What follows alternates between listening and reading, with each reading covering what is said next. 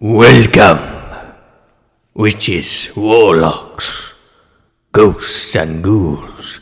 You are currently listening to part two of a two part Halloween special on Entertain This. If you've yet to watch episode one, go back and watch that one first. Without further ado, let's continue our adventure.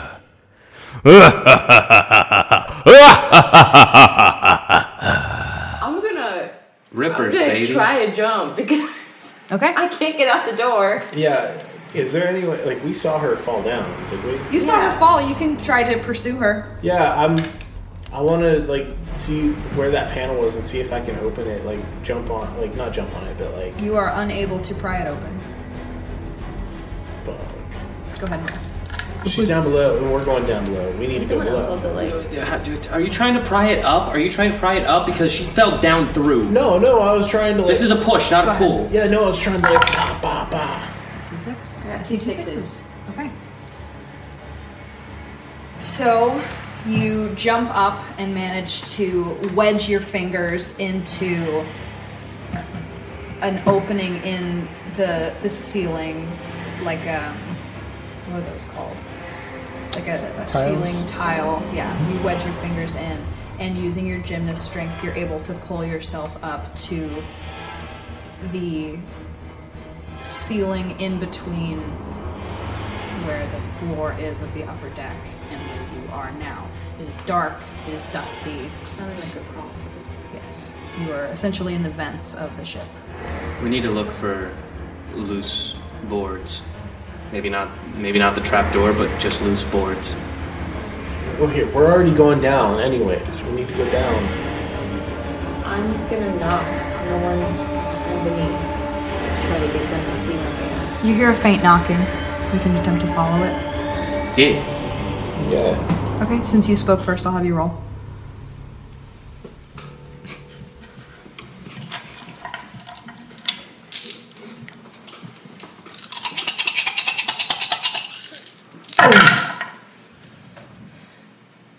No. I don't see any sixes. No. Nope. No sixes. No Any ones? Nope. Okay. The deaf boy can't hear.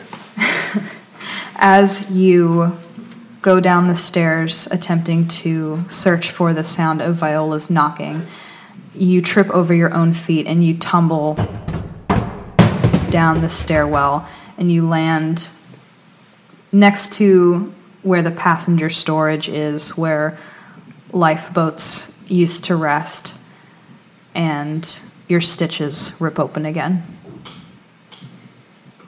Pop my stitches. I'm bleeding. I'm gonna go ahead and end the chapter there.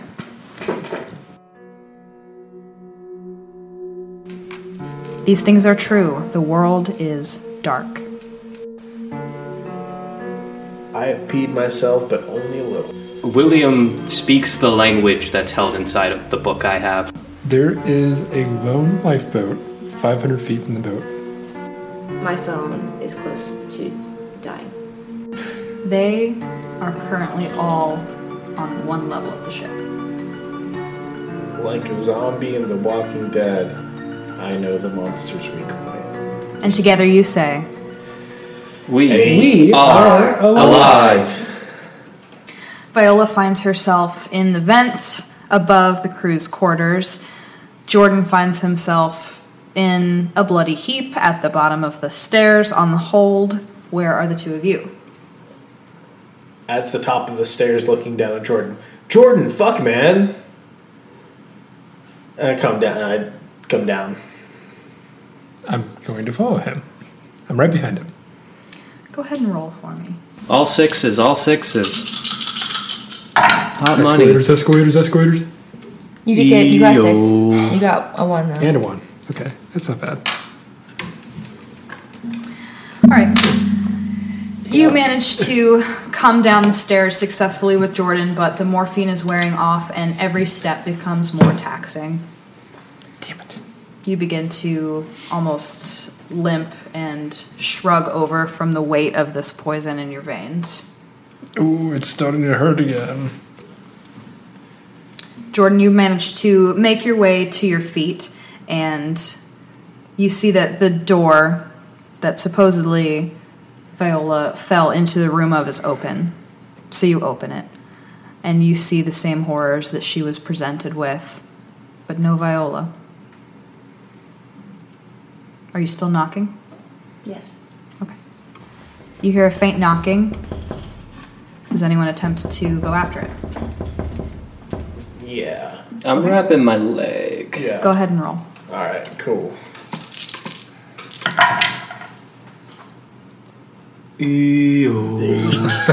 Two times. That's, no fixes. that's a failure. You.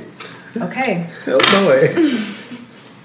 You do not find her and instead stumble around and trip into the pile of dead bodies, making a horrible squelching sound as you land and seeing one eyeball pop out of somebody's head and roll right in front of you, Oh. almost as if it's looking at you. Uh. I just vomit in my mouth a little bit and suck it back down, and then try and like wrestle out of it. Great. Okay. You managed to extricate yourself. Viola is still missing. William is still poisoned. Jordan is still bleeding. We'll go ahead and end that one there. These things are true. The world is dark. I think I found an exit in the vents. William has also suffered from a gunshot wound before. Viola's exit she found is straight down. Like in the water. No, like you're fucking falling. I mean, Like you're crawling through the vent and then it just. My body is slippery because of the tanning oil I uh, put on earlier in the day out of habit. As of this moment, as you are all standing on the ship, the backup generator that was at least keeping lights on putters out. The one that you can find is now your only hope for light. And together you say, We, We are, are alive. We will go ahead and start with Viola again, falling straight down. Go ahead and roll. you, you said something? Yeah, Alright. Um, I was just wondering. yeah, no, we can. Do you use them in Oh, place yeah. of a roll?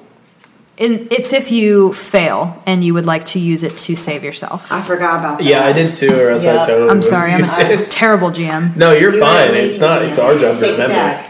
Okay. You want me to roll? Yeah. Mm-hmm. So from this point forward, if you fail, you can use your moment, your vice, your virtue. But it has to be in the order they put it. Yes. Hmm. Poop. And you sacrifice it and then you incorporate it into saving yourself. It's good that we save them all for the end because this is where we're gonna fucking need them. That's true. Hold that for you.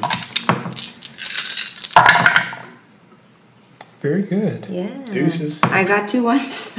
Okay. Oh shit. Now, got two sixes. I think you can still burn them to save those ones too. Can I? Yeah. If you would like to re-roll the ones, you can sacrifice something. Okay, I'll use it to save a dice. And a singular die. dice. Yeah, you save both, Oh, I say both? Mm-hmm. which hmm. is almost 50% of the dice we had, which is a good call. Very Go good. ahead and burn whatever you're using. Use a and lighter, not the candle. You could put the candle out. Okay. Tell us how you are Do it over the incorporating bubbles. it. What? What is it? It is my vice. It's that I'm um, extremely paranoid. I can't. Here, I got. Oh. I can't use lighters. Burn, baby, burn. Disco Inferno. Uh, it's not gonna set off your smoke detector, right? No, that's fine. Okay. It's really not. Not Um, but I'm extremely paranoid, and since I, since you guys haven't found me yet, I assume you're not really looking. So I'm having. I'm sorry, I'm like mesmerized just Yeah. watching this. Um. So now I'm very paranoid of your true intentions. You come crashing down out of the vent into passenger storage, which is just a large bin where lifeboats used to be, and you crash down onto one remaining lifeboat. It's pretty dope.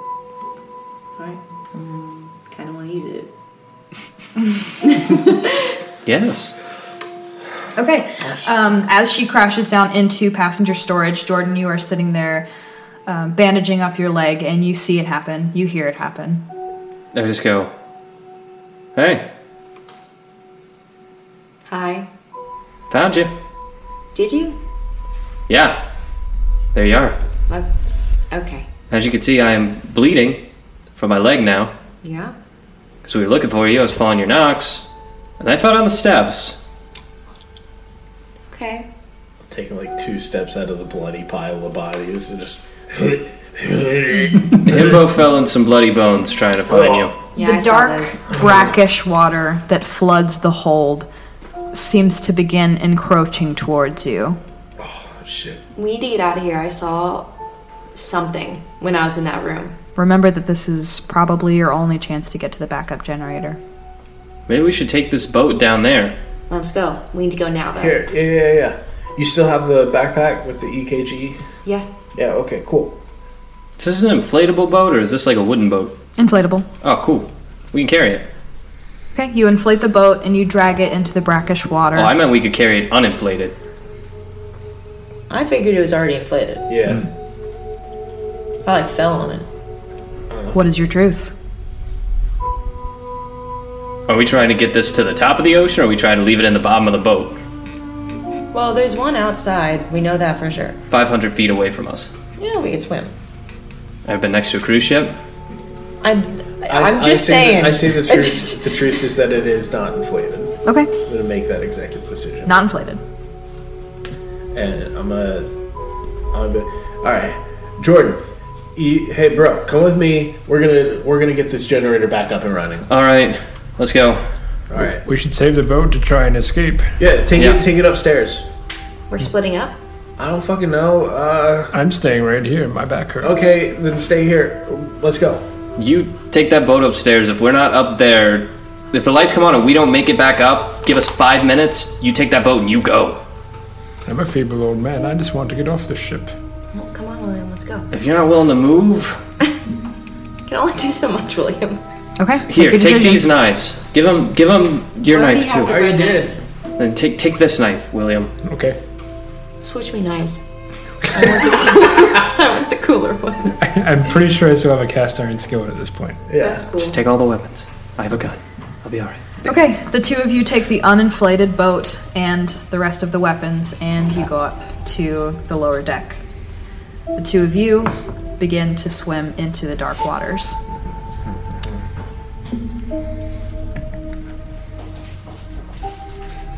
I will have you do a joint roll for this. So one of you can roll the dice, and it'll apply to both of you. As opposed to a roll joint. I will do this. A joint roll, not a roll a joint. ah, okay. Get your facts straight.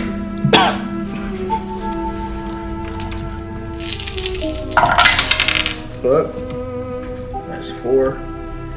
No sixes, but I am going to burn my moment. Okay. to make this, This a is my moment. Uh, before jumping into the uh, brackish water, I'm going to take out my cell phone, turn on the selfie view, and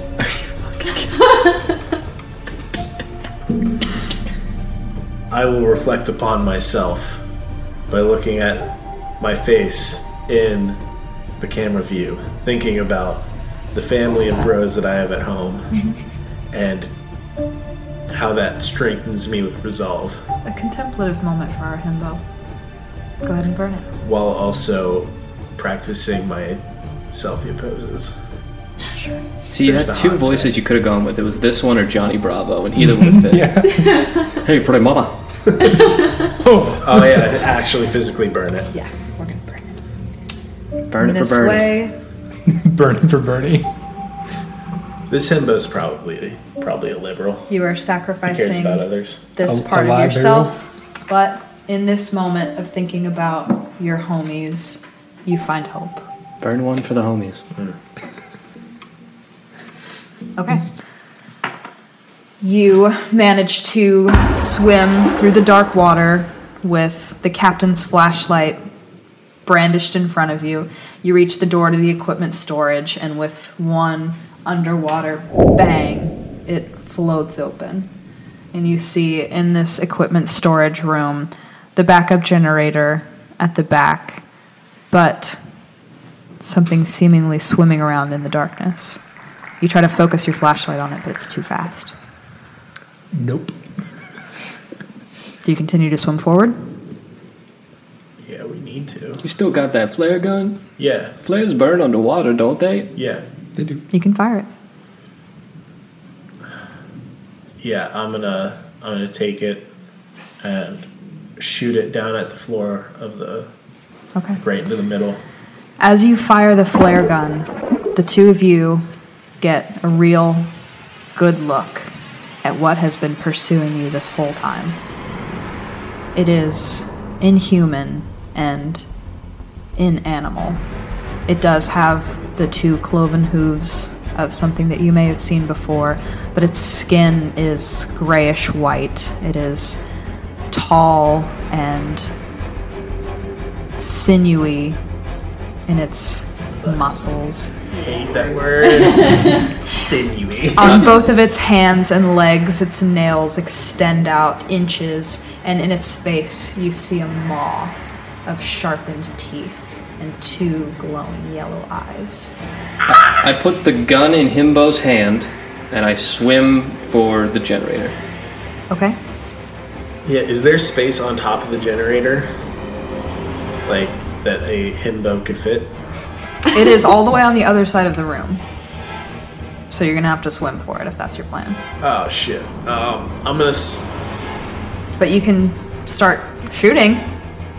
no, I'm not gonna start shooting. I'm gonna. Is it coming for us? Since you have fired the flare gun, it is looking at both of you, sizing you up, deciding who to go for, and what you do next will absolutely determine that. I'm going to try and distract it and Okay. gain its attention, Okay? so that I can use my uh, my swimming ability to try and maybe uh, lead it away. Jordan, go ahead and make your own roll.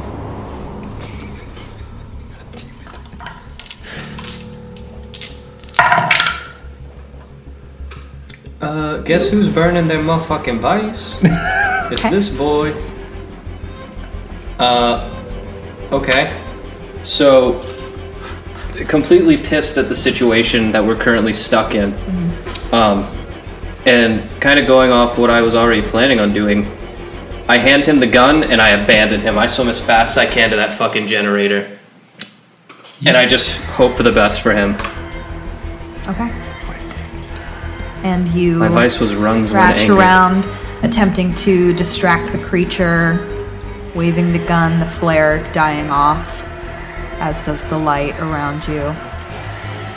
Go ahead and roll for me. All right. R.I.P. Oh, dice. Oh, dice. Give me the good shit. There's a six and no ones. Hey, we love to see that. Fantastic. So you thrash around, and the creature lunges for you.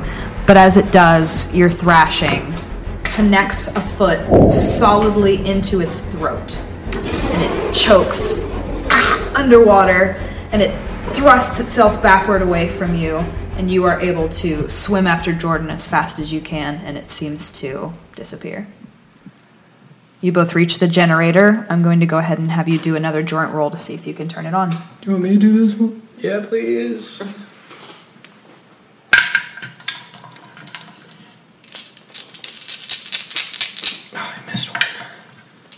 I give it that that good shake. Six, six, six. No ones. No Three ones. sixes, no ones. Wow. Yeah, You- give it, It's give six, six, good even though you are underwater, even though you are scared and bleeding, and you have just gotten into a fight with something that is unholy and inhuman, you flip that bad boy on. I still know my generators though. And suddenly, lights flicker back on in the ship for the first time in almost a week. And that is where we will end that chapter. These things are true, ladies and gents. The world is a little less dark.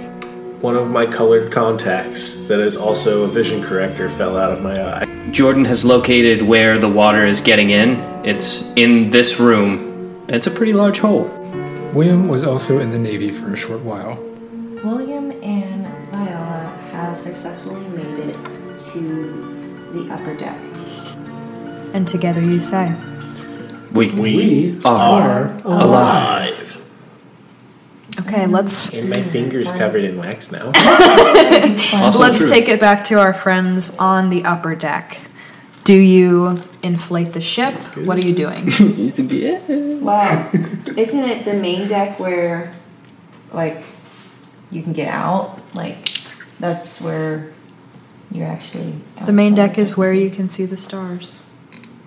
So Hey, we should probably helpful. wait till we get to the main deck to inflate it. Right? Okay. Is that where you're headed? Yeah. I think we should go there, yes. Okay. So you will go up the stairs to the main deck, being careful to continue to retrace your steps so that no one is more poisoned. But William, your vision is beginning to fade. I'd like you to make a roll for me. Six. Thank fuck. no ones. You are still able to see, and you are still able to hear and walk and sense, but you can feel that your time on this earth is growing short. The sense of impending doom. So you are on the main deck now. Is there anything that you would like to do? Please keep in mind that the bottom part of the main deck is melted, destroyed. And the top part of the deck is where the asshole marine has locked himself away. And in between, only poison. You can choose to inflate the ship and go back for your friends. You can choose to sit and wait. You can choose to go engage the marine. Mm-hmm. I think we should sit and wait and see if they come back. Maybe we should sit and wait, but I fear my time is coming to an end. All of our time is coming to an end, William. You're not special. Uh, Sorry to be blind. Viola, make a roll for me.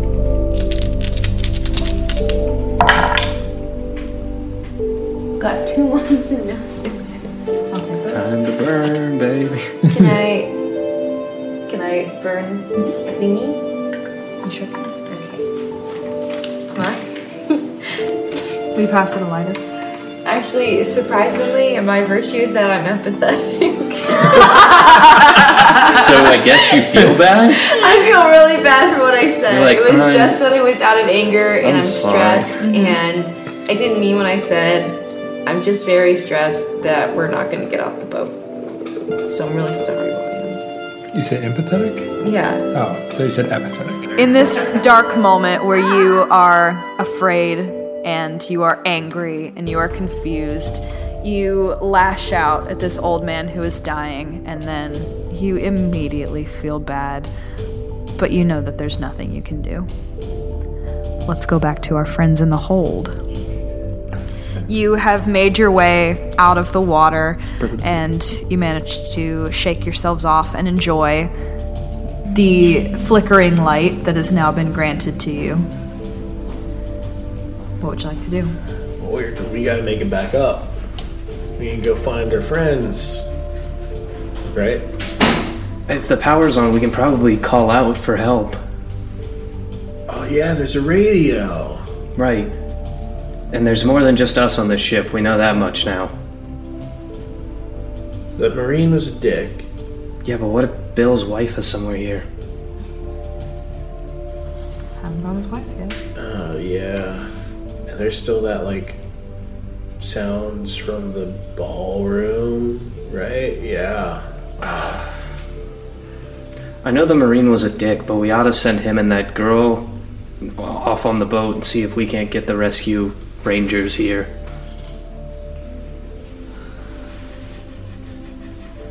Where where was the radio at? The radio room is on the quarter deck, top part of the ship. Oh, okay. Your pen is sitting on it. Oh, yeah. Well, if we gotta get up there anyways, we're gonna be right by the radio room. Right. We did hear something from there before, though, so bunch of breaking glass. Oh shit, that's where that came from. We just gotta be careful. Okay. Uh yeah, I think myself I'm gonna start making my way up. And now that I've got the gun, I'm gonna hold my phone with the flashlight out like this. Oh no, he looks like he knows what he's doing. I trust Yeah, him. yeah, I'm doing it like pistol over knee over the like 90 degree left arm, Okay. left hand holding my flashlight pointed out from my phone. You know how to use one of those things, right? Yeah, I know how to turn a flashlight on. No, you know how to use a gun, right? Oh yeah, yeah. No, you press this thing, right? Yeah, and then What do you mean then? All of a sudden, Jordan, before you can finish explaining how to use a gun, your vision clouds over and you see him fall to his knees, and you begin to have a vision a vision of your mother tucking you into bed, reading you a bedtime story. And you feel a sense of peace. And then your vision unclouds, and in front of you, in front of Brett, you see that the creature has returned, and this time it is mad.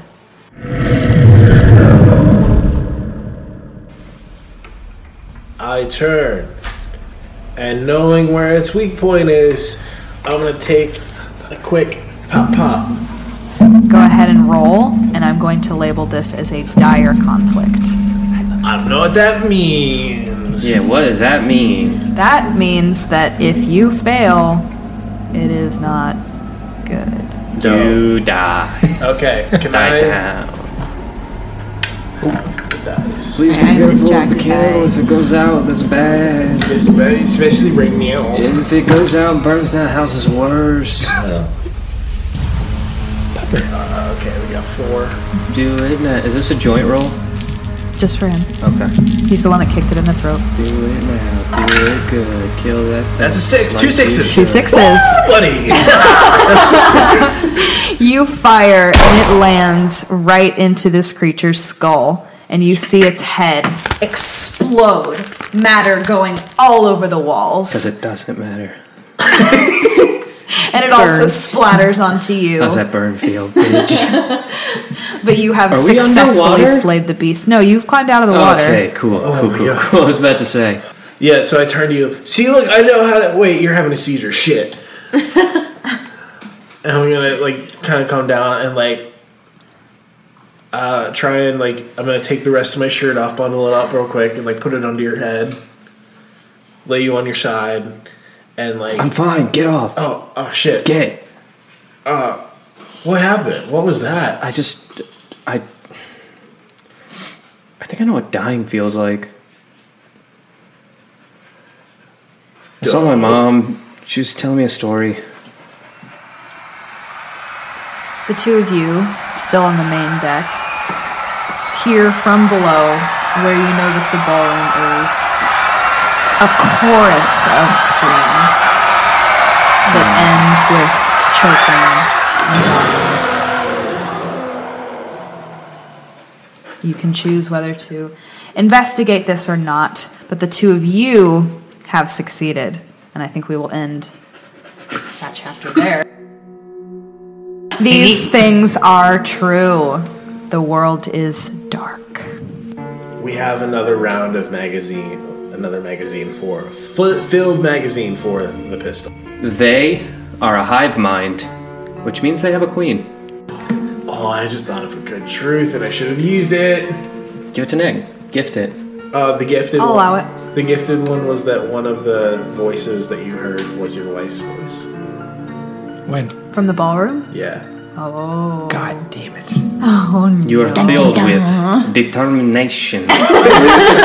Well, now I Nice. gotta do it. The sound of hearing your dying wife fills you with determination. Had to All do right. it, Joel. The two of you, Guess I'll die. Uh, though you do not know that this creature is a hive mind, sense that you have done something terrible and you have opened a door by killing this creature. So you begin to make your way quickly back up to the lower deck to find your friends. we need to move. and the two of you remain on the main deck, waiting for your friends, heavily armed, and thank goodness, because all of a sudden, from the med bay, two creatures come crashing out, covered in Great. Fuck. one for each. Um.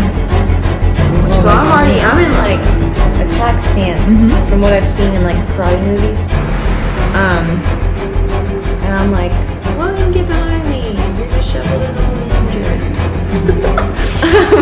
Get behind me. You're old as fuck. Hey, you don't, you don't get truth this round.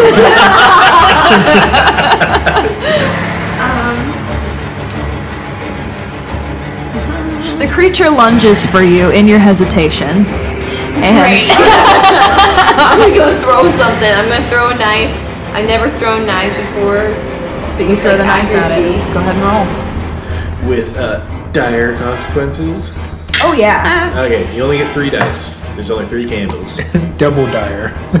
It's a double dog dire situation. You guys ever watch that show on Nickelodeon, Double Dare? Six. I got a six. Got a six. Woo, As I the creature lunges at her, she happens to get it right in the chest with the large bread knife, and the thing shrieks a sound that makes your ears ring. And William, you fall to the ground, and blood begins to leak from your ears, but the creature falls in front of you. The other creature runs off, seemingly to find something, and the two of you are safe. Are the two of you continuing up the floors? Uh, yeah. I think we should f- maybe go through vents and try to get as far from this place as possible. Yeah, I've been we- playing a lot of imposter wait, lately, should- and when you kill something and people start coming after you, you go through the vents. We should go. Uh, we should go to the kitchen and try and go up the the vent thing to the captain's quarters. I think that it, that it, that that's not an option. 'Cause Yeah, of the all of captain's quarters are destroyed. The acid. Oh shit! You're right. because of the acid, is Yeah. why. Uh, yeah, we need to go though. We need to try and get to the radio. Well, actually, I don't even think we got fucking time for the rain. Okay, hear me out. What if we go down and out that hole that was letting all the water in? Maybe we can swim to the surface and get back on the ship using a ladder. Now, I may not be the uh, the sweetest cookie in the jar. I don't even think you know what you're about to say. I really don't have time for this. But isn't that water pressure co- shooting in? How are we going to go out? We're fighting the pressure, the all the water from the ocean. It's possible. Trust me. Uh, I think we should just try and get on that life raft and fucking go, bro. Okay, how do I explain this? So you know when you were a kid and you were in a bathtub and you put a, a cup of water in halfway, Yeah. It didn't continue sucking the water in. It stayed stable with the level of the water. That's what's happening. That's why the boat's not sinking. It's being held, suspended. It's slowly filling with water, but it's not currently sucking water in. It's just lowering deeper into the water and accepting more of it. So there's no pressure. You with me, Himbo? The way the GM sees it, you have a few choices. Either you go out the hole in the hull of the ship, you take the lifeboat, and you get the hell out of Dodge, or you go up to the main levels and you find the people that you left behind. I say that we don't have a way of staying afloat once we get out the hole. We need to go to the raft. Uh, okay, let's fight our way up then. Okay. I'm gonna take out my little keychain knife because now that's all I have. Oh, that's right. Here, take take the gun. You know how to use it. O- Okay, you take take the knife then. I still have my my meat beater. Yeah. Okay, then you beat your meat. Alarm. Jesus Christ.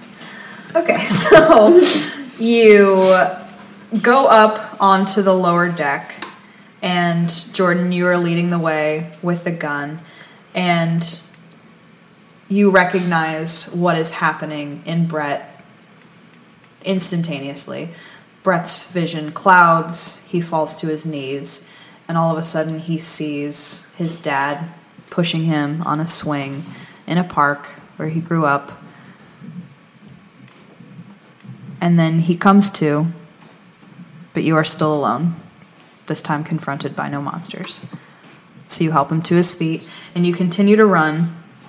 You get up to the upper deck with the dining hall, and you still can hear not screaming, but the moaning and the crying of people who seemingly just want to die coming from the ballroom.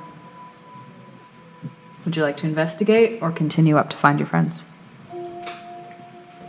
Okay, hear me out. It's a hard nope. Can I interject with like a previous note that we already made? You said give you five minutes. Once the lights turn on. Yeah, but it's, it's probably only been a couple of minutes. I'll say that I'm just saying though, you said five. though Yeah. time has passed, you you are only as concerned as you were before. You believe they're still on their way. Yeah, we we made an agreement. They're gonna leave without us. Okay, well, we should go up and tell them that everything's okay. But Yeah, yeah, yeah. if there was gonna be a a queen, it's probably in the room where all of the food's being kept right now, and I assume that's there because those people don't sound like they're suffering. Well, it sounds like they're suffering, but not actively. It sounds like they're in it for the long haul. I say we go up. Let's make that decision after we get up to the up, up to Bill and uh, Violet. Okay, well, let's go. Okay. You meet up once again on the main deck, all four of you. William, I'm going to need you to make another roll. Hmm. Roll more like toll, because it's better pay. You got six and two ones. You you might want to burn, because that leaves us only one die That's- for that's- everything that's else. successful. But that leaves us only one die for everything else. Um, I mean, have you even burned any? uh, no, I don't. Okay. I will burn. Okay. The more you burn, the more you earn. That's what they say in California. What is? what do you? What do you? What do you burn in your? So this is a vice. It was what was on top, and it's uh, anger, lashing out in anger. After so many repeated offenses, of course. So what that means is, You're getting pissed at God. You're like, you're not taking my soul, bitch. as I get up, after I've been attacked by whatever that was, or after The- we're both attacked, The ringing of your wife's screams still in your ears. yes, I get very angry. And the sudden burst of adrenaline leads me downstairs to the ballroom. Yielded uh, a cast iron pan. I bust down the doors. Oh, you have convulged on Oh, the okay. main deck together, but then all of a sudden, I'm getting pissed. yeah, William, something happens to him, something snaps in his brain, and he runs. Decision made. We're going. oh shit! Oh fuck! You follow him, but he got there first, and he was the one that kicked open the doors. And with that, I'm ending this chapter. I'm These mistakes. things are still true. The world is dark. flat. Kick open the door. Sitting in front of him, giant mound of flesh. Bunch of bunch of eyes, bunch of faces. Slowly realize, oh shit, this is everybody who was on the cruise, all conjoined into one thing. And up at the top of it is the head of the beast. In in the crash of the captain's quarters being destroyed, a rifle, a double-barreled shotgun, I'll say, has spun out onto the floor, and you find that as you run down after William. And together you say, We, We are alive. at this point in the story. Ripperoni, pepperoni. The doors to the ballroom have crashed open thanks to William's swift kick. Thanks a lot, William. And in front of you, you all see the mound of flesh and eyes and hands and feet and faces. Some of them you recognize passing in the buffet line during the time when your cruise hadn't turned into such a nightmare. And at the head of it, you see, like the creatures before it, but three, four times its size, big glowing yellow eyes, and a maw of three rows of daggered teeth.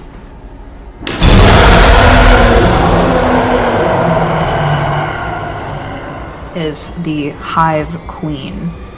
It is very high up in the air and dangling in front of this flesh monster is a chandelier, but not the chandelier that you remember seeing in the ballroom during the opening night dance. Instead, this chandelier is covered in spikes and knives and seems to be dangling very precariously. As you all step into the ballroom, the doors slam shut behind you, and you see that you are now surrounded on all sides by the creatures as well. Guys, but they do not go for you. They simply stand and watch as the Hive Queen sizes you all up. What's your next move? The It's Hive you. Queen is slowly Hi. Oh, inching oh, yeah. toward you. Oh, great. That's what we Let's wanted. shoot it in the You face. can read. There might be something in the captain's book. Because you can read the language. I'm gonna throw you the book. Okay. Unsummon this shit. Yeah. if I know how fucking Cthulhu monsters work, it's that none of it makes any sense. Read the So- book, and I throw it at you. You open the book and you see that it is in Latin, which you just happened to take a class on in college because you're one of those weird guys who just wants to keep the language alive. It's a noble cause, but we all know it's silly, except for this moment where I beg to it seemingly may save your life. You begin thumbing through the book, and your Latin is rusty, and what is in this book is arcane, but you discover some passages that seem to be what you could only label as a spell. So, digging from your subconscious the pronunciations, you begin to try to choke out these words. What would the rest of you like to do? Uh, I'm aiming my gun at the rope that's currently suspending the chandelier and waiting for the queen to be under it. Okay. And then I'm gonna take a shot to cut the rope with a bullet. Due to her massive size, because of all the people that she has um, inhaled, she moves very slowly. She's like, Ugh. But you sense that there is a chance somewhere in the future. I'm holding my turn. I'm gonna, I'm gonna, I'm gonna lure her forward just. I'm gonna be standing in front, like trying. Like all I've got is a fucking meat tenderizer. Uh-huh. So I'm. What a useful tool to have exactly right now. Viola, make a roll for me.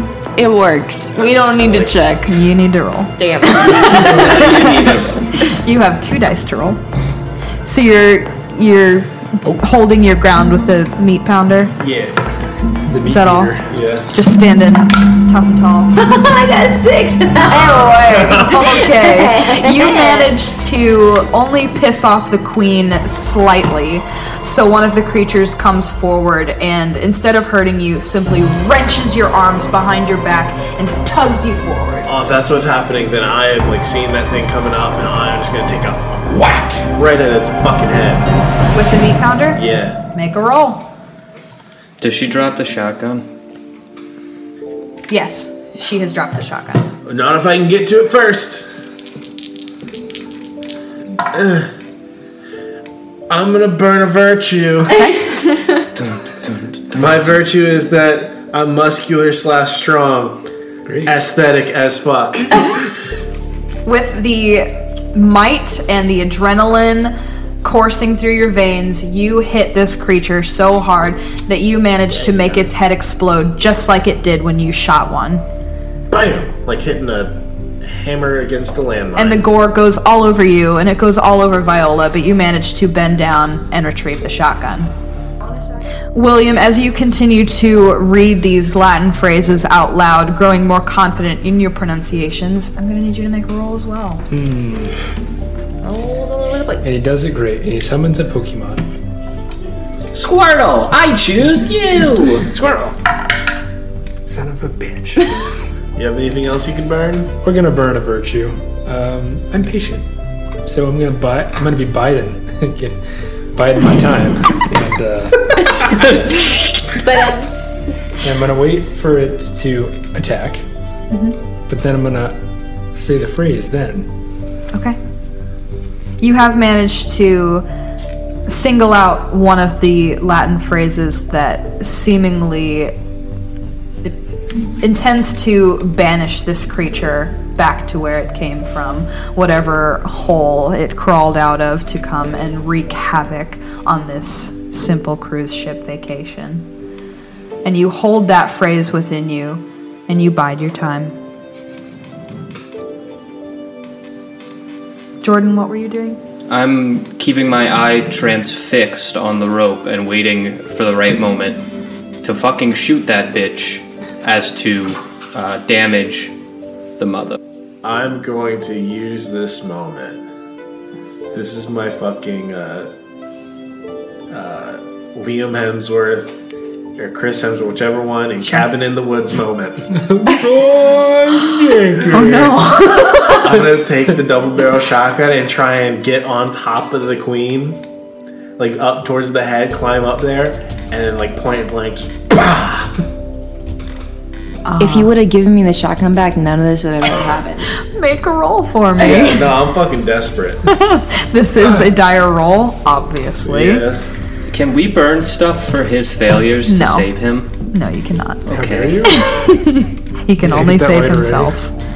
In a fitting way, before I'm not even gonna actually no, I'm gonna roll. if you need it, you can reveal Yeah. it. There's a one, and I'm gonna use my dice. In a fitting way, I'm very naive. That is fitting. Doesn't he save the one by burning it? He saves himself. I thought. It- it's a success by Yeah. burning. Sorry. Uh, and we, you can treat that as like a success of me just climbing up and even getting there or whatnot. Or maybe your naivety keeps you from being able to climb it at all, and you're I forced to just that works. stand at the I bottom think of it's it. more so naive, naive that I even think this is a good idea. Um, you crawl up onto the belly of this beast and you aim the shotgun. But as you gain a hold on it, you feel yourself begin to sink into the creature. And you feel as slowly your legs, and then up to your stomach, and then your arms as you are dissolved inside of the hive mother. Great. So he still died? He died. And with that, we will end that chapter. And It's hot wax. with the last stand comes the inherent truth that the world is dark. The three of you, having just watched one of your compatriots sacrifice himself for a few moments for you, are faced with the hive mother slowly inching towards you, seemingly just about at the right moment for you to fire the chandelier. But the monsters close in on you. Well, taking William, the shot. Yeah. At the rope? Yeah. Okay, roll. you get one fucking dice. How thick is this rope? Thick Nick. It's pretty thick. I'd like to burn my moment, please, because it makes sense. Go ahead. It says, "I will find hope." Oh, can you? Sorry. It says, "I will find hope if I feel loved and accepted by someone." Uh, in parentheses, someone does a selfish act for me. Holding the memory of Brett fresh in your mind, you aim the gun up at the rope and you take one fateful shot, separating the rope from the chandelier that falls and grazes the hive mother's face and embeds itself into her chest and begins to scrape down her visage, taking multiple gouges of flesh with it. And she lets out a scream so loud that blood begins to drip from all of your ears, and you have to cover and bow down and try not to let it overwhelm you. But she is gravely injured. The creatures begin to circle around you, brandishing their claws and brandishing their teeth but the hive mother seems to be swaying. You have taken a chunk out of its head. First place. Uh, William, go ahead and make another roll for me with the one dice we have left. Great. Boy, I'm gonna roll. Four. Can I? I'm gonna burn a moment. Burn them if you have them. Oh, sorry, I need that. I will find hope if I see my wife's face again, smiling in the sun. William, as you stand in front of It's being burned. this horror that is impossible to describe or fathom, you close your eyes, feeling the poison in your veins, feeling the weight of losing a friend. And as you have your eyes closed, you remember a vacation to Cape Cod where your wife was standing at the shore looking back at you, her wind being tossed, her hair being tossed in the wind. Her wind being tossed in her hair. the wind tossing her hair. and you find hope in seeing your wife's face once again. And you open your eyes. Are you wielding anything? Just that frying pan.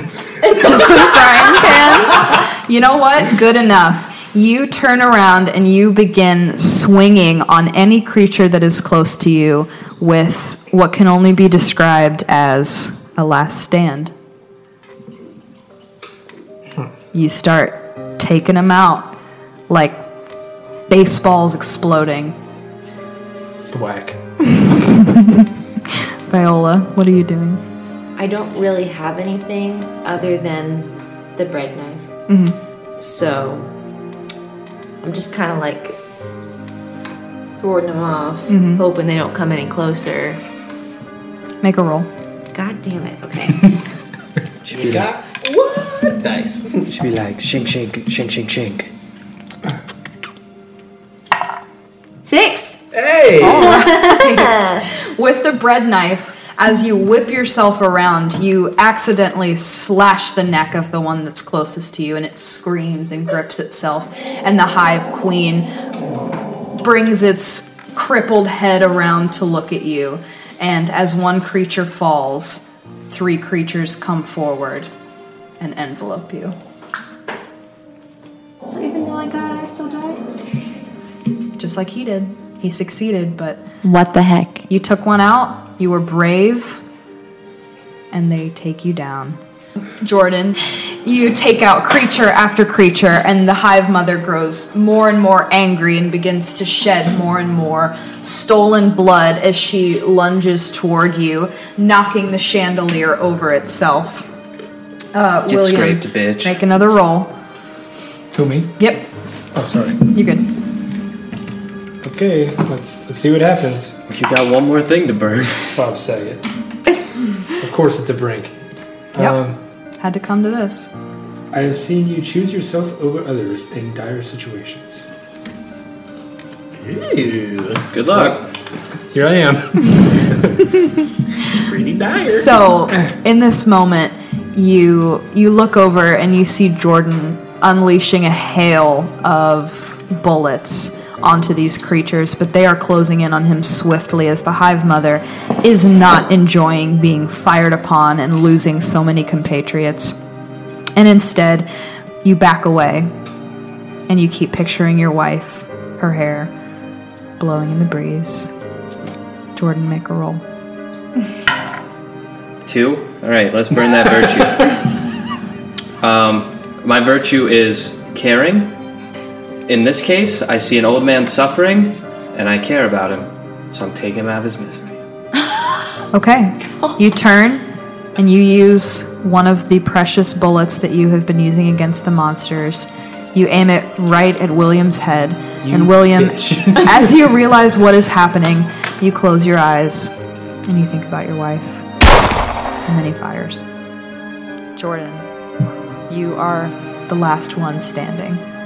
The hive mother, angry but hurt, seems to finally crumple over and lay her head down on the ground of the ballroom. And the creatures are losing some vigor, but they're still coming for you. Do you continue to fire on them? I'm taking myself out, out of the game. Okay. Uh, As the creatures lumber forward, reaching their claws, showing their teeth coated in the blood of the people that you boarded this cruise ship with, you raise the gun to your forehead and you pull the trigger. And with that, the light of your group is extinguished. But years later, they find the wreckage of this cruise ship and the many skeletons embedded within, and they find a small recorder. I, I can't believe it, bro. This is it. This is it, bro. Ah, shit. well, yeah, this is it. I just wanted to spend more time with my family, my dog back home. Uh, last but not least, I, I just wanted to spend time with my, my bros. I love him so much, man. Rebecca, if you're hearing this, things aren't looking good. I just want to know, want you to know that I love you, and you're the only family I have, and I want to leave everything to you. And I know that you can make it. I know that we've been two peas in a pod since forever ago, but if I can make it through this, you can make it. And even if I can't, I'll be with you no matter what. I love you. Well, this is it. Uh, just want to let my wife know that I love her very much. And, well, I don't know. I've lived a good life, and now it's time for me to go, I suppose. I love you all. Goodbye. If you're finding this, I'm. I'm so sorry. I, I wish I. I wish I wouldn't have gone. I, I wish I wouldn't have run. It doesn't. It doesn't matter. None of it matters what you have, what you own. All that matters is who you have. Please remember that. Mama, I'm coming. I'll see you soon. and they share the files with your families. And your families managed to find closure, even though what happened to you was unexplainable, unfathomable. Somehow, you continue to live on.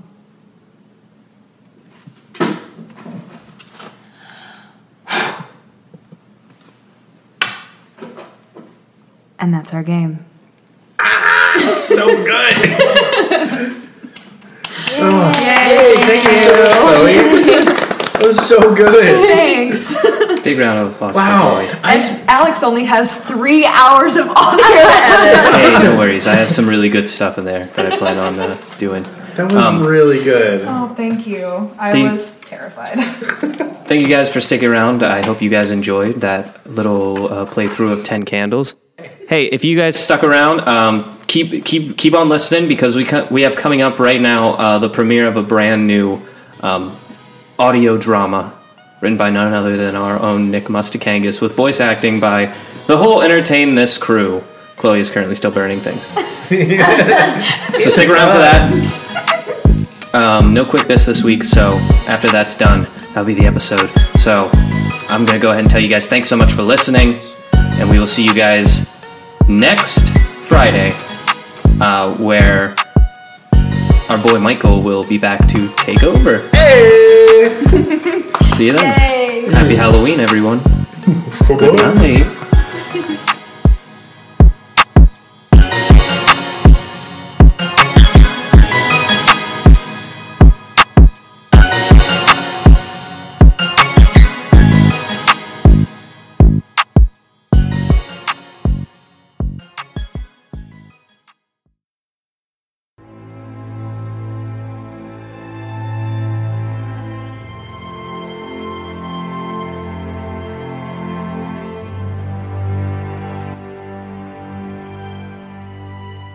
Air was thick and frigid as the stampede of boys shuffled their way across the courtyard and onto the buses. The first church of Our Lady's Heart Catholic School and its connecting chapel was old, but stood the test of time, and menacingly tall it stood. Her bricks held true to their foundation through the years of weather that ground them down from their once rough texture to a more smooth gloss, reflective from the heavy mist that hung in the autumn air. This towering giant had become a staple of the small town of Downing, be it the only building of its age yet to fall into disrepair. With no money for upkeep, the town had come to accept that God Himself must be holding the structure up, if not some other equally powerful force. This centerpiece of architecture usually disappeared into the monotony of day to day, but around this time of year it shined. Halloween was around the corner, and this sight surely set the mood. Like a drop of rain on a window, one boy, a boy named Fern, separated from the conglomerate and headed instead further into the beast. As he approached the large wooden chapel doors of the church, his lengthy legs carried him along his voyage. He felt overwhelmed by the building's size, or maybe what it represented. He wasn't short, but he in no way compared to the size of the daunting closed doors, elegantly and precisely crafted for this specific spot. It belonged here, it fit perfectly, and that only caused more anxiety within Fern. This crossed his mind for but a moment, when suddenly he was forced back into reality, tripping over his shoes a few sizes too big for his feet, and fell to his hands and knees. The pain was sudden, but faded as fast as it came. He had a small scrape that was short a scab, but wasn't bleeding. He pushed his fawn like body back to its center of gravity and continued to the door. Fern gave three staggered knocks before speaking. Hello? Miss Franz, are you here? It, it's three o'clock. This yielded no response. Grabbing the handle, he gave a slight push, hoping for resistance. No such luck. The door creaked open, welcoming him in. He stepped over the threshold, losing himself in the large crucifix displayed on the center wall of the chapel. Fern Bush. Fern whipped around to face Father Thomas. He was an older gentleman in the standard black outfit of a priest. His face, that usually held knowledge and wisdom, currently held no more than interest and something else, something Fern couldn't put his finger on. Father Thomas approached from the shadows of the chapel and into the doorway of Miss Franz's room. Oh, I'm sorry. I was looking for Miss Franz. We were supposed to have counseling and. Miss Franz's mother called to let us know she was unable to come to school today. I'm sorry that no one told you. Shall I wait with you for your father? No, no, thank you, sir. Really, son? I feel you and I never had time to go over your mother's passing. It can be so hard to lose a mother at such a young age, to feel alone, unprotected, vulnerable to the world. Do you feel vulnerable, son? I. Uh, I'm sorry. I'm. I'm gonna wait outside. My dad gets angry when he has to wait too long. Right then. Well, I've got papers to grade. Say a few prayers, boy. It'll do you good. Say a few prayers and be on your way. Father Thomas turned slowly and began back to his office with his stack of papers in hand, Fern watching closely as he went. Something was off about him, but Fern couldn't tell what. It could have been the way he carried himself now. A confidence had developed that the old man hadn't had before.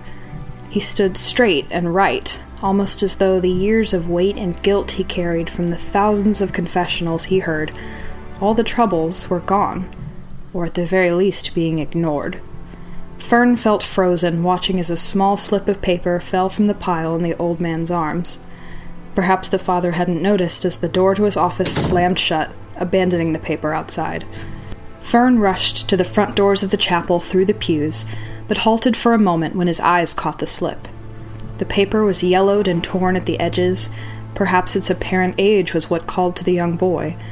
But for whatever reason, Fern felt he couldn't leave it behind. He reached down quickly and pocketed it, making his way once more to the large doors that now offered an escape into the cold October air. Fern looked around and found a place to rest as he waited. His hands, beginning to turn blue from the cold, slipped into his pockets in search of escape, but found only the note again. He pulled it out and examined it, carefully pulling it from its foldings and revealing the inside. What the? A strange series of symbols was etched forcefully into the paper. He was overwhelmed by low voices, seemingly coming from every direction, whispering unintelligible things, a chill going down his spine. His heart began racing as he felt himself slipping, slipping, slipping, when suddenly he heard a loud. Fern looked up to see his father now parked in front of him, the world once again quiet as he proceeded to fold the paper into his jacket pocket and climb into his dad's old pickup. Hey, son. I'm sorry I'm late. Could have sworn I was early. Uh, yeah, she, um, she wasn't, she wasn't there today. Well, how was school? Um, not, not bad. Anything more to say? Surely something eventful happened. Nope.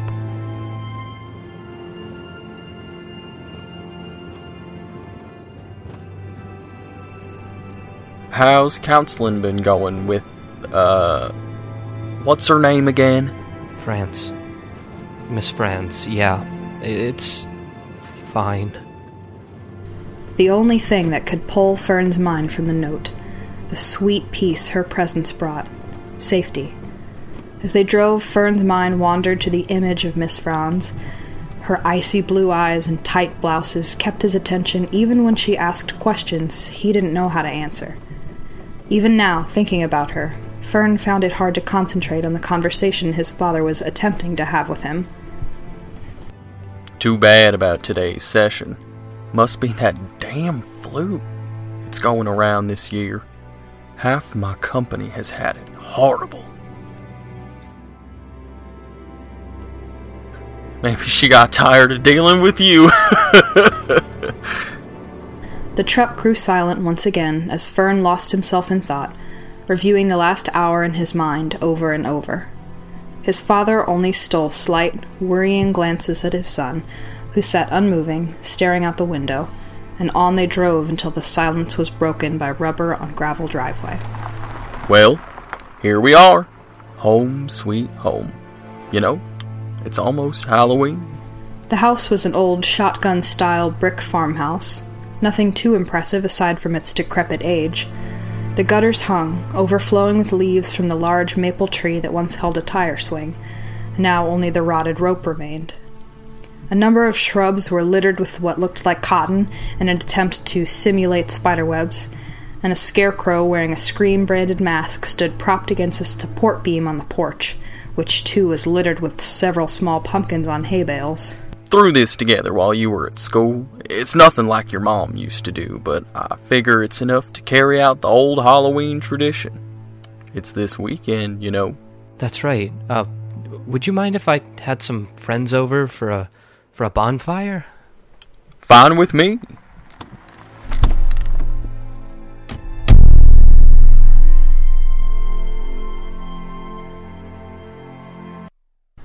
There's a certain electricity in the air around this time of year. The high schoolers all excited for the weekend of partying before Halloween. It was hard to focus on schoolwork as the substitute religion teacher clumsily fumbled his way through a lesson. Fern found his mind once again wandering, thinking back on the last lesson taught by Miss Franz in this same room. Though at the time he wasn't focused on her words, he found himself able to recite every word she spoke. He thought of Moses receiving a vision from a burning bush to lead the Israelites to Canaan. The words turned to images in Fern's mind the smoke and flame that spread from branch to branch, that then spread from bush to bush and from ash to ash, like a wildfire. He was once again pulled back to reality as the final bell rang and kids rushed the halls. Fern gathered his things quickly and left the classroom.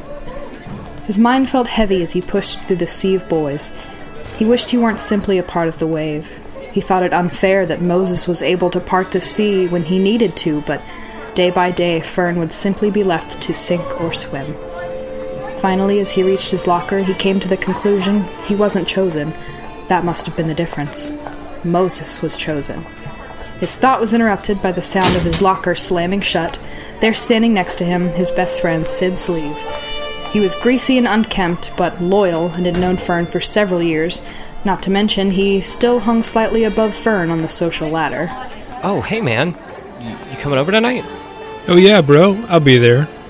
I was just about to ask you what time you wanted me to come. Say around 7:30 or a, a little sooner if you want. All right. Anyone else going? Yeah, I invited, you know, the the squad. Nice. Fern produced a number of rather large, leather bound books from his locker, each one looking older than the last. With every book, Sid found his curiosity growing, and by the fifth book, he could no longer contain it. Goddamn, man. How much homework did you get? Oh, it's it's not homework. They're books that I checked out of the library. Let me see one of them. What are you reading? World languages? Trying to impress the ladies with some French? Oui, oui, omelette du fromage. Oh, oh, oh. Is this where you've been when you're not in class? Come on, man. You know I'm not like that. I've been out of class because uh, my my dad put me in counseling. Oh, so what's up with the books? Okay, you you can't tell anyone. I ran into Father Thomas and he he seemed off. Then when he went into his office to grade papers, he dropped this. Fern reached into his pocket and presented the yellowed piece of paper to Sid. Whoa, what the fuck? This is fucking weird. Bad vibes for sure. Is this why you're in counseling? No, it's it's because of my mom. I, I don't think Dad thinks I'm handling all of this well. I just I just don't know what to say to him anymore. Well, did you tell him about this? No. He just take it and tell me to say some prayers or some shit, and I, I'd never see it again. There's something to this, man. I just know it. Yeah, this thing is fucking weird. You think Father Thomas had anything to do with this? Yeah, right. He's never around except for weekly mass. You know, people say they saw him burning some of his own bush, just like Moses, if you know what I mean. You gotta wonder where he gets all those crazy sermon ideas. Fern took the note back from his friend, carefully inspecting it to ensure the exchange hadn't tampered with it. He folded it back and placed it inside one of his books. Anyways, man, I gotta get going. I'll see you later. Later, Fern found himself standing in front of the big oak doors of the chapel. They were closed, which was unusual at this time of day, being that the chapel was nearly always open so people could pray. Something was off, and Fern could sense it. His hands began to sweat as he reached out. He could feel his heart beating as his eyes locked on his reflection in the large, polished bronze handle of the door. His hands began to shake as he pushed it open with a loud creak. All the lights were off, only the crucifix illuminated. Fern once again bowed to acknowledge it, settling his nerves a little. Hello? Miss Franz? Father Thomas? He listened for a reply, but only the howling of the wind outside on the drafty windows returned his salutation. He sat down and began to pray as he had done so many times before here. Suddenly, a flash of one red symbol took over his field of vision as soon as he closed his eyes. Dazed, he looked up toward the crucifix and then quickly surveyed his surroundings. The chapel remained as it was before, dimly lit, but bright enough to make out shapes of the liturgical books sitting neatly in the pews. Nothing out of the ordinary.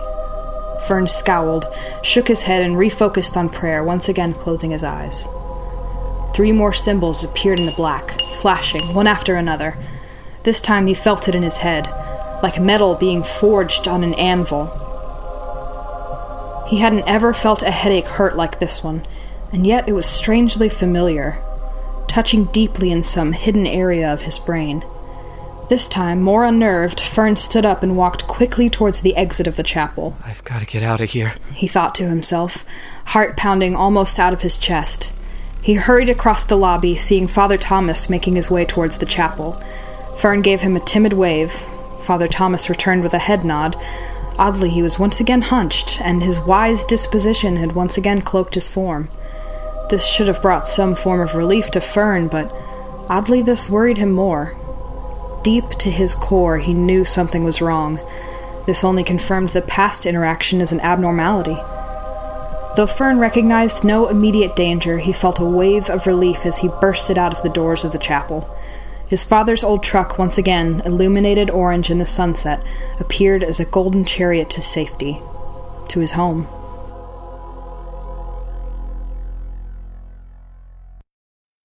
Darkness fell quickly on the boy, and with it the promise of companionship. As Fern's father lit a small fire, Fern greeted Sid as he approached the house. I'm not the first one here, am I? Fern gave a knowing look before looking at his feet. I'm the only one here, aren't I?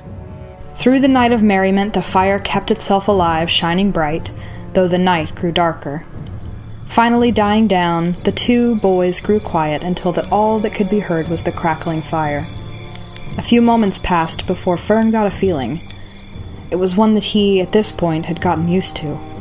It was the same feeling he felt reading the paper, and the same feeling he felt opening the chapel, and now that feeling was coming from the old barn that rested on his property. He nudged Sid. Hey. Do you hear that? No, I don't hear anything. Listen. I, I think it's coming from the barn. A moment passed. Sid listened closely. A short three knocks could be heard.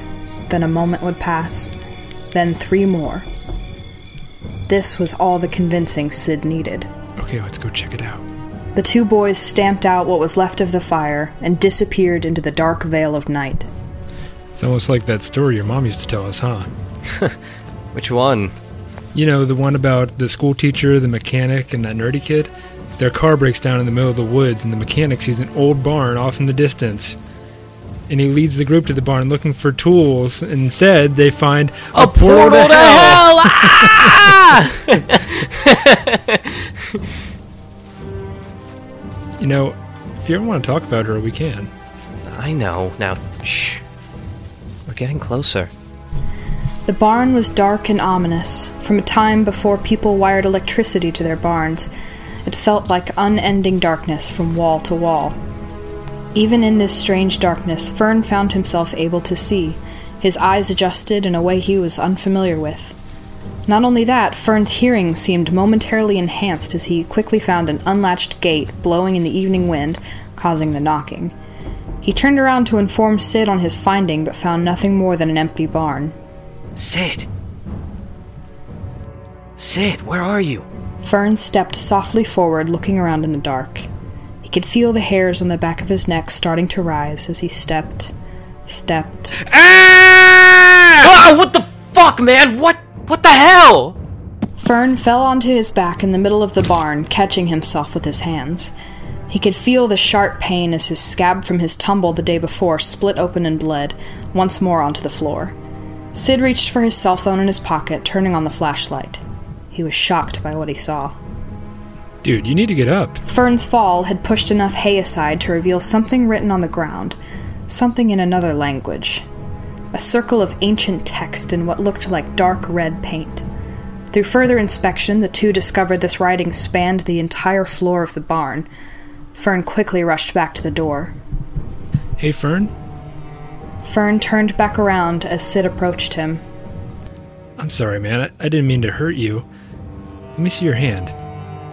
Oh, jeez. It's looking really bad. Yeah, it just. It just really stings. Okay, well, let's go get you patched up. I got your book. Fern looked confused at his friend. He hadn't noticed before, but Sid was now holding an old leather bound book. No, that's alright, Sid. I'll. I'll take it. The pair walked back to the fire pit. After a bit of first aid, Fern's stinging hand turned into no more than a dull whisper, and that fell into quiet normalcy. He opened the newly discovered book and started reading as Sid relit the fire. You feel any better? Huh? Oh, yeah, a little. Good. You had me feeling bad over there. Did you ever figure anything out about that note you found in the chapel? In a flash, the same three symbols lit up Fern's mind, this time staying as a burn on his retina for a moment before fading once more. He winced in pain before answering. Oh, no, I, I still got nothing on it. I've been busy learning French to do any research. You dog, I knew you were learning new tricks. I'm getting cold. I'm gonna throw some more shit on the fire. For a moment, as Sid searched for material to burn, Fern was left alone in the glow of the fire, still struggling to stay lit. Most of the symbols in the book were unfamiliar to him, but he was having trouble getting past the few he did recognize. The few letters that spelled out Heather Bush, written neatly on the front cover. After a while, Sid returned once more, now holding a large fallen branch still covered with leaves. As he threw it on the embers, the small flame still flickering, it didn't take long before the dry foliage began to burn and smoke. It was this, Fern assumed, that was causing his now lightheadedness and unease, and for some reason, some of the words in this book were starting to make sense. Sid was quick to take notice of his friend's condition. You alright, man? yeah, I just, uh, I. I need to, to rest. I, I feel a little. I feel a little queasy. It's that pizza from lunch, bro. It'll get you. Just then, the fire roared to a size the two had yet seen, a raging blaze about ten feet high at points. The colors began to shift within it, from greenish to dark red, and back to orange again, the tendrils of flame seeming to lick the air in slow motion. A low and ominous rumble came from within the fire, and then growled unbearably loud. The earth beneath them seemed mushy and ever shifting, as the two found it hard to keep standing upright. Dark symbols burned from the fire and spread into the grass, creating a path to Fern's feet. Fern couldn't understand why, but he was left with an overwhelming urge to walk toward the towering inferno. Step, step, step, until he felt the overwhelming heat on his face.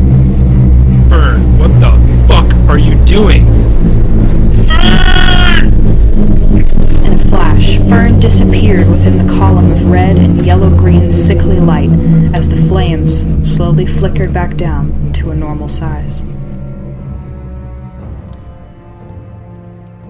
As the morning sun began to rise, so too did Mr. Bush. As always, he washed his hair, shaved his face, brushed his teeth, and started a pot of coffee. He thought to himself to ask the boys if they would want any. As he proceeded down the hall, something felt off. There was no TV, no morning chatter, nothing. Looking inside the bedroom confirmed Mr. Bush's suspicion. The boys weren't there. Mr. Bush chuckled to himself, reminiscing on his days of staying out late and drinking with friends, even if at the time they weren't of legal drinking age. His idea was once again justified as he found Sid passed out in the middle of his front yard. He chuckled once more before nudging him with his foot. You alright, son? Yeah, I think so. That's army coffee, just the way I like it. So strong your spoon stands up in it. Sid took a sip and winced, but politely tried to fight the pain. The events of last night were still foggy. He remembered the trip to the barn, but what was inside? He remembered the fire, but never putting it out. Where is Fern? Sid remembered Fern being there, but not much else. I was hoping he was with you. I, I don't really know. I think he was with me for a bit. Yeah, he was. I, I'm just not sure where he is now. Maybe he got lucky with a nice young lady who showed? Who knows? No, he, he's not like that. I'm the only one who came. Oh. I just remember him getting really close to the fire, and I, then I looked up and he was gone. Mr. Bush pauses for a moment. Well, I'm sure he'll turn up eventually. This kind of thing happens every so often with that boy. He regularly walks into fires and doesn't come back. Oh no, I just mean he has a tendency to disappear every so often. He takes after his mother in that regard, I suppose. Let's wait inside. The two entered the residence and attempted to enjoy their coffee at the large wooden dining room table that the Bushes once populated every night. The family portrait still hung on the wall father, mother, son. I'm sorry about your loss, sir. Cancer is a real bitch. cancer. Lordy, is that what Fern told you? no, son. She took her own life. I can't believe Fern would have lied to you about that. Well, I, I'm sorry for your loss, sir.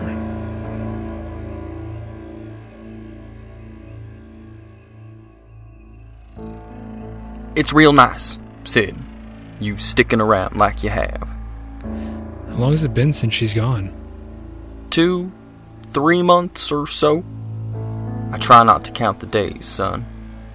It only makes me hurt more. I told her not to mess with all that shit. Mr. Bush trailed off and lit a cigarette. He took a long drag and blew the smoke into the air, and then he began to speak again. All that shit. She found it interesting. Look where it led her. And our boy, my poor boy, being the one left to find her. I just. I can't lose him too, son. I. He'll come back. I know the boy. I fear the worst. Sir, it seems like there's something you're not telling me. Sid, you're a good kid. If you find him out there somewhere, you give me a call. I'll be praying I get to see him again sometime real soon. Me too, sir. Me too. The next two days passed slowly as Sid searched. Halloween night, the boy did nothing but call out into the darkness. As Monday arrived, Sid slowly sunk into his new reality, and with it the understanding that he would never see his friend again. Still, something deep within his mind called to him, something primal that made it near impossible to leave a pack member behind. Sid found himself at the front door of the Bushes every day. And every day it was the same story. Mr. Bush answered the door in his usual manner, but each time a little more concern grew in his voice, day after day. Until one evening, after a football game, Sid felt the urge again, and once again rode his bike to the Bush's property. This time he knocked on the door and waited as usual, but no one answered. Sid convinced himself that maybe Mr. Bush had gone out to hang up more flyers or buy cigarettes. Just to ease his mind, he circled around the back of the house to see if there were any lights on or signs of human activity. His search yielded that all seemed in order, but no Mr. Bush. Sid slowly surveyed the area near the woods, panning slowly towards the barn. The barn. There was something strange about that barn. Immediately, Sid felt his fight or flight kick in, but he was desperate to find his friend.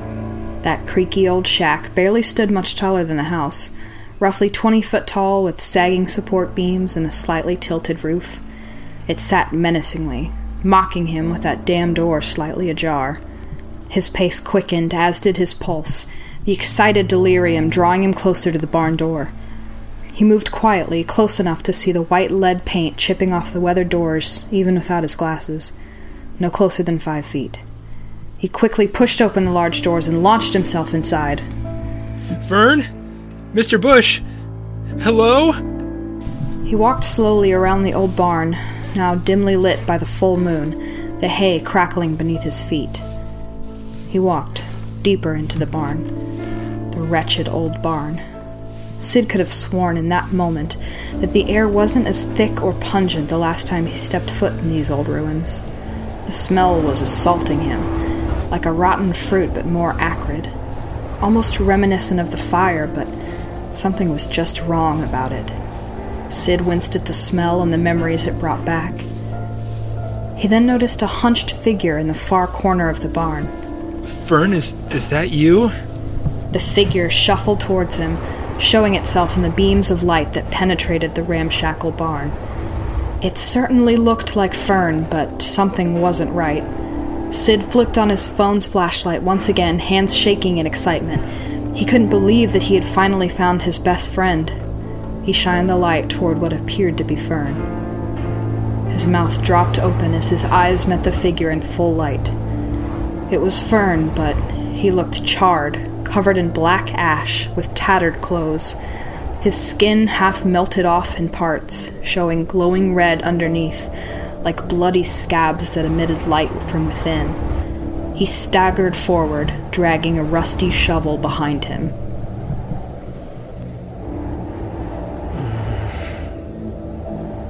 My oldest friend, Sydney. Please don't hurt me, man. I can help you. Oh, you shall. Just as he did. Fern's blackened finger pointed to the center of the barn. Lying there, his father, bloodied and cold. Why? Why are you doing this? Because I was chosen, Sydney. I was taught. To, to, to, to, to who I, to who I loved. To who I loved must go.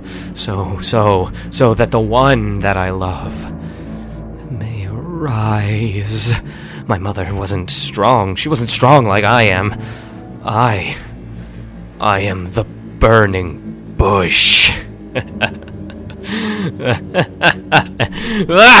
Fern lunged towards Sid, brandishing the shovel in his hand. Sid let out a shriek and stumbled back, grabbing for the object embedded in his head as the world faded around him. He pushed himself against the damp walls of the old barn, trying to hold on and make contact with his friend. Fern, please. Sid looked upon his friend one last time, but saw something else as well. Behind Fern stood a large figure encapsulated in silhouette. Sid's world faded to black as the figure rested a hand on Fern's shoulder. Ashes. To ashes. And dust to dust.